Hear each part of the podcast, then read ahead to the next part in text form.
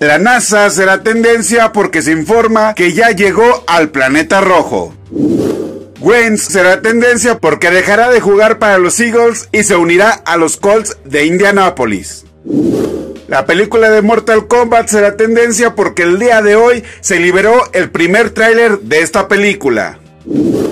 Asperger será tendencia porque el día 18 de febrero se conmemora el Día Internacional del Síndrome de Asperger. Boruto será tendencia por las reacciones al reciente capítulo de esta serie. Esto es lo que será tendencia mañana.